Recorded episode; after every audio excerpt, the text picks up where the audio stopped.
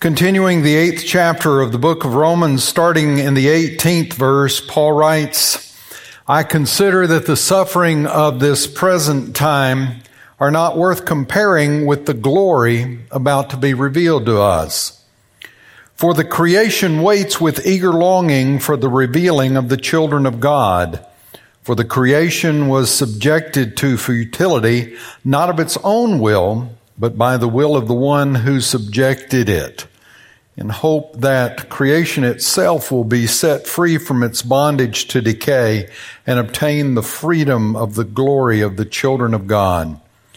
We know that the whole creation has been groaning in labor pains until now, and not only the creation, but we ourselves who have the first fruits of the Spirit groan inwardly while we await for adoption, the redemption of our bodies. For in hope we were saved. Now, hope that is seen is not hope, for who hopes for what is seen? But if we hope for what we do not see, we wait for it with patience. Friends, this is the word of God for the people of God. Thanks be to God. Amen. There is a very thin line between genius and idiocy, and that very thin line between genius and idiocy is most clearly illustrated by people who invent things that they want you to buy, separate you from your money. And some of these, uh, I don't know how popular they became or how present they are in, in your local Target. But these are legitimate creations that can be purchased for those of you looking for early Christmas gift giving ideas. Idea number one and invention number one, the baby mop. Two, two full size mop heads sewn into baby clothing. So when the kid's down on the floor crawling, they mop or dust your floor. That sounds like a, that's a Roomba right there with a pacifier, isn't it? That's what that one is. How about pizza scissors? I've actually seen pizza scissors. They are sizzler, scissors and a spatula put together in this wonderful way where you can cut your piece of pizza and then lift it up with the spatula all in one instrument. Don't need to go back to the junk drawer in your kitchen to find the pizza, pizza spatula or sold with the pizza spatula the Weight Watcher belt. It's got inch marks on it so that you know where you're connecting up and if your waistline is going out or coming back in. One that I really like, I would like to find them. Um, for my family watching this online, this is a legitimate gift for the preacher. LED bedroom slippers. So late at night when you're going in the refrigerator to get the, you know, the last bite of pie that's sitting in there and you've got these cute little LED lights on your slippers so you don't bust a toe on the piece of furniture that the dog moved and you weren't aware that the dog moved the piece of furniture or worse Stepping on a dog bone. You ever stepped on a dog bone? It's as bad as stepping on a Hot Wheels car in the middle of the night. Then someone came in, came up with the uh, No Place Like Home shoes. No Place Like Home. They're leather shoes. They have um, GPS device in them, and you can program your shoes with your destination in them so that your shoes will guide you along your walk. That way, if you're out walking and you get lost, your shoes will always make sure you find your way home. That's cool. But I was thinking we needed to modify the um, no place like home shoes, and we need to create God shoes. I think we need God shoes that are going to keep us on the path of righteousness.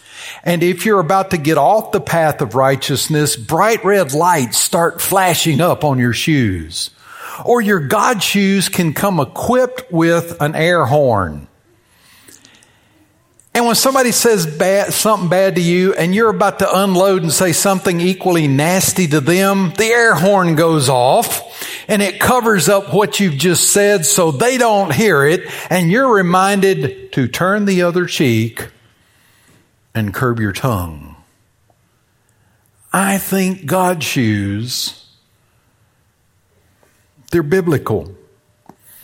They're helpful. They might get us through this life we're living faithfully. Eugene Peterson in a book entitled Eat This Book said that we respond to the Word of God, we interact with the Bible, not with our ears, not with our eyes, but with our feet. I'm really a Christian. Do your feet show it? Are they taking you to the places that Christ wants you to go? Are they keeping you out of the places that are detrimental to your Christian walk and witness? we live out our Christian faith, our feet will take us on the journey.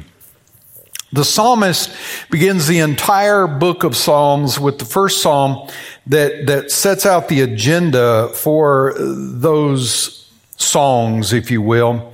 The psalmist says, Happy are those who do not follow the advice of the wicked or take the path that sinners tread or sit in the seat of scoffers. Did you know there was a progression there that we are not following the advice or taking the path and the word take the path is the Hebrew verb to linger. Linger or sit in the seat of scoffers. I went to seminary in New Orleans, and one of the things you do as a New Orleans seminary student is you are involved in street ministry. And there were several of us involved in street ministry on a street named Bourbon. And on Bourbon Street, you don't do street ministry by yourself. You do it in pairs or in quads because being down there by yourself can get you sucked into what's going on down there. And um, uh, there have been lots of nights where I got a call from a friend that I need you to ride with me to the Mississippi Gulf Coast. Um, one of the workers had agreed to come off the street and we we would get them in treatment facilities and um, y'all you just won't believe what that industry does to people and some of these children we couldn't take back home. We had to find treatment for them. So I was used to being on Bourbon Street. Bourbon Street is no big deal once you understand how insidious what goes on down there really is. But conventions would come to New Orleans. I laughingly say that while I was in seminary and for the time I lived in New Orleans, twice Twice the Southern Baptist Convention came to New Orleans. And in 1989, they came to New Orleans for the convention. In 1990, they went to Las Vegas for their convention. And I haven't figured out if they were trying to convert the sinners or do sin research. Why were they hanging out in those two places? But conventions would come to New Orleans. And some of us who were working down there would know when a convention was in town and when their afternoon session would release when the um, big meal was and when those conventioneers were likely to be on Bourbon Street. You see, there's a block between Canal Boulevard, well, Canal Boulevard and Iberville. There's this block between them that nothing's there. There's a Walgreens on this side and a wall on this side. And the conventioneers would turn the corner at Canal and you could see them that they were kind of giving advice to each other the way that guys at a convention in New Orleans giving advice to each other. And it's like this. I will if you will. Nobody will know. I will if you, are you going to? I'll, I'll go. I'll, if you will, I will. Okay. Yes, let's go. And you would watch them. And so we would kind of get in behind them because we knew what was going to happen. In these certain clubs on Bourbon Street, the only way to describe it is clothes fall off of people. I don't know how it happens, but clothes fall off of people. And when the clothes had fallen off the people, there were folks standing at the door that would throw the door open so you could look in the, the place where the clothes had proceeded to fall off somebody. And the guys were going, look at that. They don't have that in Mississippi. Look at that. And the, they'd open the doors and the guys are walking down the street and they're looking and they're kind of looking like this and they're kind of looking like that. And we get about two blocks in Bourbon and what would happen is they would fling the doors open and the guys would start lingering. They were no longer walking, they were gawking.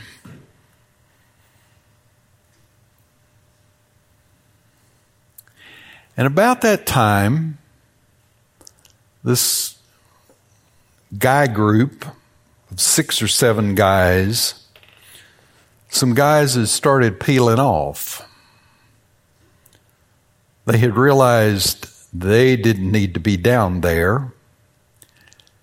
They didn't need to see any more than they were going to have to confess they had already seen. Their faith was in danger. But they would keep on walking. And if you watched them long enough, you knew that the further in on bourbon you got, the longer the doors stayed open, and the more bold the guys standing at the doors would be in their pitch to get fellas to come in. And there would always be the one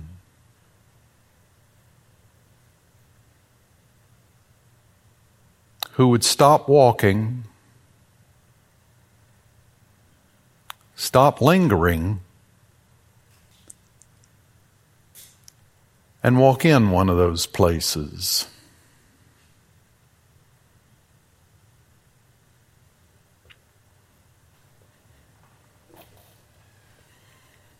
I know because as a minister, I've had to deal with the other side of it. The preacher, you won't believe what my husband did on that convention trip.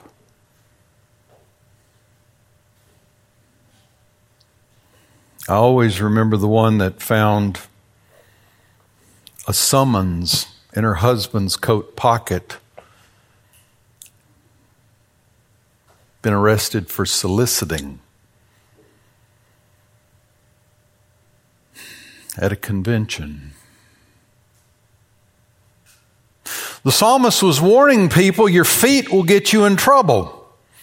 Your feet will take you places you have no business being. We need God shoes to keep us out of these places. We need God shoes to guard the journey we're on because the journey starts way back when they first turned right on Canal Street, off of Canal onto Bourbon. They didn't think they were doing anything wrong. They were just going down there to find out what all the hoopla about Bourbon Street is. They may get them adult beverage, and they, after all, were going to one of the bars where the jazz music was playing. Uh huh.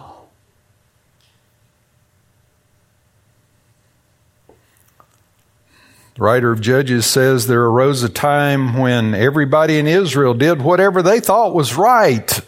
The prophet Isaiah said, All we like sheep have gone astray. We turned everyone to our own way. We've just figured out what we ought to do, and we're going to do it. If you don't like the fact that we're going, we're doing it, we're going to scream that you don't understand us that you're not compassionate or empathetic. And Paul, as he starts the letter of the Romans, says, For though they knew God, they did not honor him as God or give thanks to him, But they became futile in their thinking and their senseless minds were darkened. Claiming to be wise, they became fools and they exchanged the glory of an immortal God for images resembling human beings or birds or four-legged animals or reptiles. Therefore, God gave them up to the lust of their hearts, to impurity, to the degrading of their bodies among themselves because they exchanged the truth about God for a lie and they worshiped and served the creature rather than the creator. Paul, in starting out the book of Romans, says, look,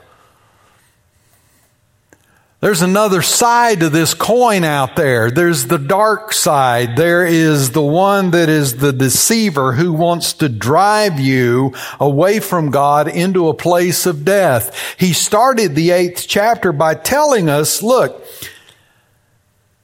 Unless you rebrand yourselves, you're going to be living life in the flesh. You're going to have a self-centered, self-serving, fractious, autonomous relationship with yourself. It's going to be about you, what you think, what you believe, what you think others ought to believe. And the result of that kind of living is death. And he's telling that to people in Rome the center of the Roman Empire. And he calls them and he calls us in the eighth chapter to rebrand ourselves to claim not this fleshly life that's hostile to God, that cannot please God, but claim life in the Spirit, to claim our heritage as children of God. Do you remember as a parent your child had just learned to walk. They were toddling around and you were so proud of them walking. And eventually that little one would discover your shoes. And they would stick their feet in mommy or daddy's shoes and they would walk around in mommy or daddy's shoes, shoes way too big for them, but they were so proud they got their feet in the shoes. Mommy, look at me. Daddy, look at me. I'm wearing your shoes. I'm proud now because I have grandparent shoes and I'm proud to say the children are doing the same things. They like putting on big shoes that don't fit them. We need to put on God shoes. They're big shoes. They might not fit them, but if we get God shoes, the God shoes will keep us on the right path. They will keep us following Jesus. Jesus said, follow me. He said, take up your cross and follow me. He said, deny yourself and follow me. Be willing to die daily to self and follow me.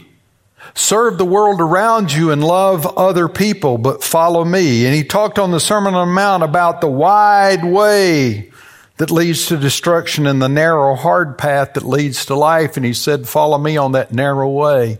We need God's shoes so we can follow Jesus, so we can walk in his footsteps, so we can go where he wants us to go. We need to understand that as children of God, we are now heirs of Christ. We have inherited everything that Jesus inherits. We have inherited eternal life. We have inherited resurrection. We have inherited the power of the Holy Spirit residing in us. We have inherited the ability to be faithful. We can use our God shoes to walk where God wants us to go, and He will strengthen us and give us the power to take each step along the journey. God shoes, going in God's way. So the psalmist says to people, you need to avoid following the advice of the wicked. You need to stop lingering with sinners and you need to not sit in the seat of, sit in the seat of scoffers, but delight yourself in the law of God and meditate on God's law day and night because when you do that, you're suddenly like a tree. You're planted by the streams of water. You yield fruit in its season and your leaves do not wither. I want to walk as a child of God.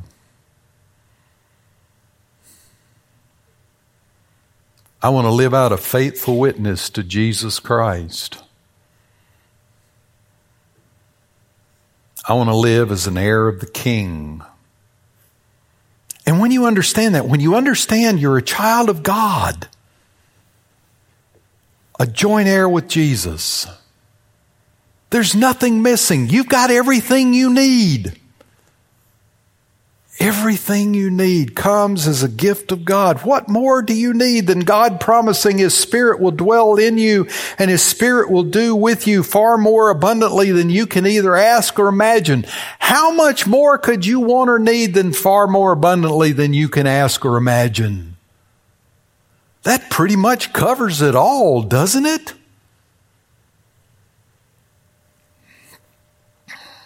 Do you know you're a child of God?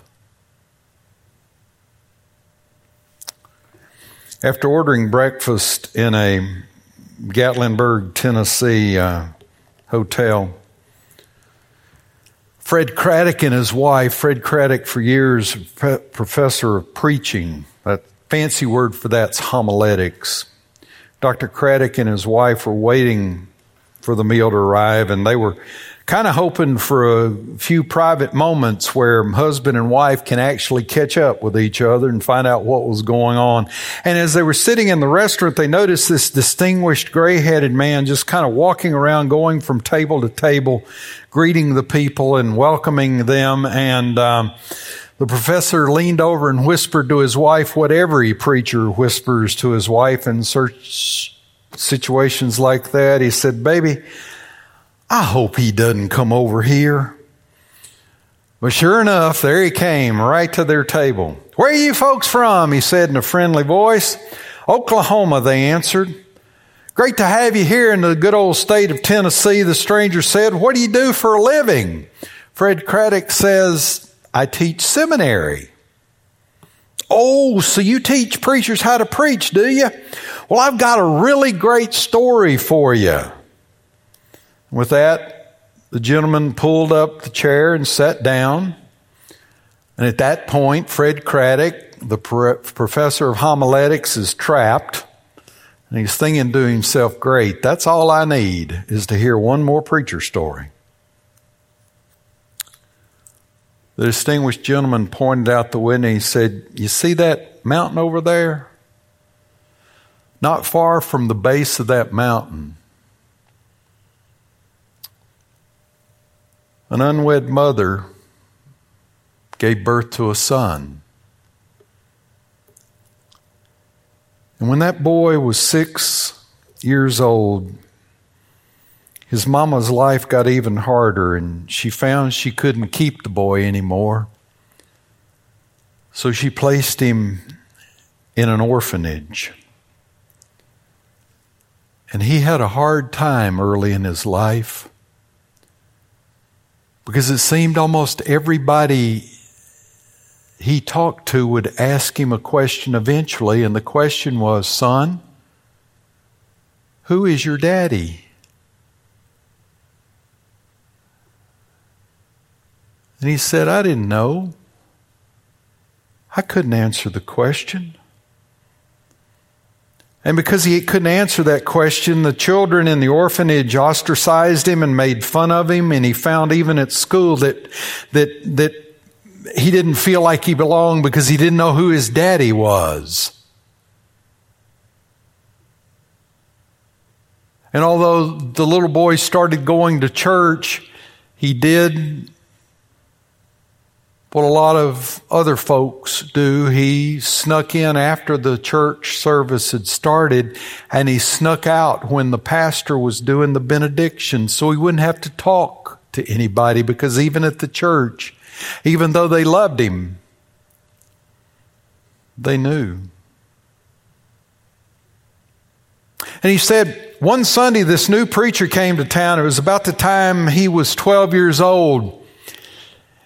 And the preacher did service differently, and, and the boy said, before he could even get out of the church service, the preacher had already pronounced the benediction. And he found himself walking out of the church service with the rest of the crowd. And he reached the back door where the preacher was, and the new minister, not knowing anything about this young man, put his hand on his shoulder and said, Son, Who is your daddy? And some of the members of the congregation heard the question. They became deathly quiet. They knew that that young man was embarrassed. And by the sheepish looks on the face surrounding the young man and by the clear embarrassment of the young man, the minister realized his mistake and, and through Holy Spirit inspiration fixed it quick. He recovered.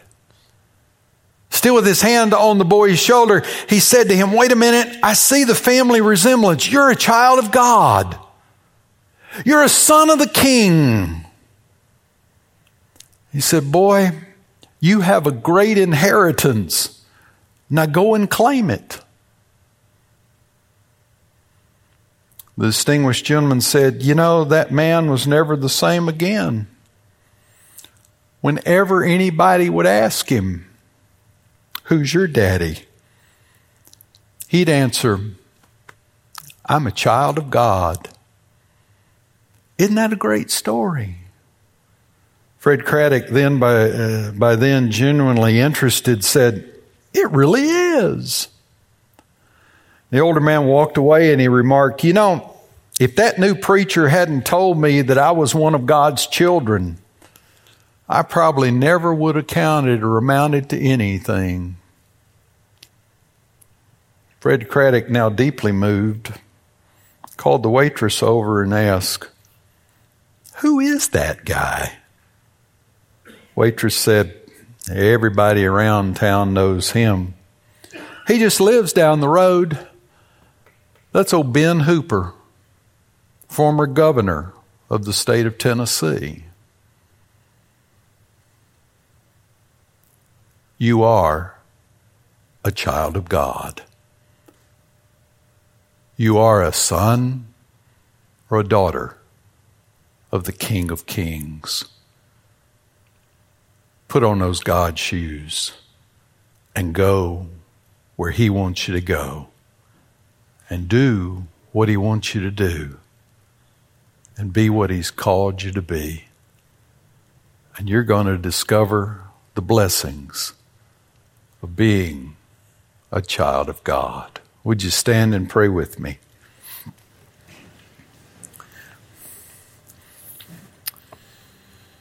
We thank you, O Lord, that all God's children got shoes.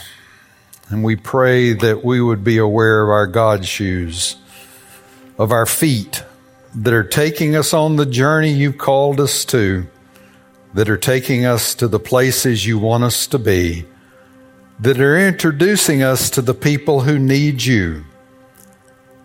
Oh God, help us to be faithful as we walk in our God's shoes. Amen. Thanks for listening to the Trinity Podcast. To find out more about Trinity, visit us online at www.trinityruston.org.